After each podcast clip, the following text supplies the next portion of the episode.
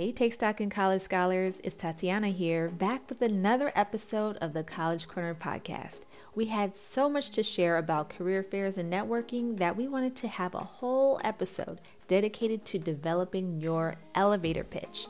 In the last episode, we covered some important networking tips for attending career fairs, but maybe you got those down. But are you ready to pitch yourself for potential employers? Pitching yourself for a job is not hard if you're well prepared. And that's why we're here for you, Take Stock in College Scholars, to give you success tips for college, career, and life. Now, what is an elevator pitch? An elevator pitch is a 30 second introduction you can deliver to a potential employer at a networking event or career fair. It explains who you are to career and business connections in a compelling way. Like your resume, the elevator pitch is essentially another self marketing tool. So get your notes ready. We're about to get into these three steps for building your own elevator pitch. Ready? Let's go.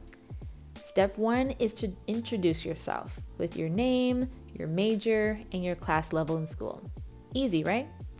Now, for step two, you want to focus on the following facts about yourself in your pitch your area of expertise, what you've done, what you've proven you can do, and what you're ready to do again. How these apply to your career goals, and if applicable, highlight one commonality between you and the person you're talking to or the company that you're interested in. In step three, you want to tailor the pitch to explain your qualifications and interests to the targeted job or industry. Or you can use your company research to state something specific about that company. Don't forget to ask for information and or next steps for what it is that you're aiming for, whether it be an internship, networking opportunity, or a job opportunity. So, what do all three steps sound like in an elevator pitch? Well, we're about to give you an example. Three, two, one. Hi, my name is Jessica Duperval. It's a pleasure to meet you. I'm a junior majoring in communications. I currently work at the college newspaper as a reporter. My career goal is to be an editor of the art section for a major publication. I'm looking for a position that will allow me to utilize and develop my copy editing and writing skills. What advice would you have for young professionals like me? And scene. Developing your own elevator pitch may take a few tries to perfect it, but it helps when you know how you want to pitch yourself. Here are a few things to avoid when it comes to creating your own elevator pitch. Don't speak too fast.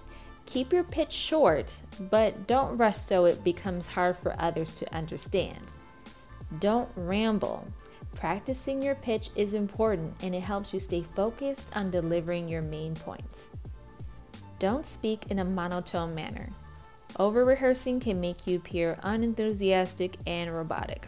And again, don't have only one pitch. Tailor your pitch to each company and be flexible to adapt on the spot. With those don'ts out of the way, here are a few do's you'll need to remember to go with your pitch. Smile and extend a firm handshake. Be conversational.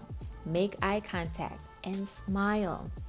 Ask for a business card at the end of the conversation so you can follow up. If you want a job interview, be sure to follow up with a thank you note or an email within 24 hours, and don't forget to include your resume. Well, Take Stock in College Scholars, we hope these steps and extra tips will give you the confidence to develop and practice your own elevator pitch. Oh, the places you will go in your career with the right mindset and preparation. It starts with you, so get practicing today.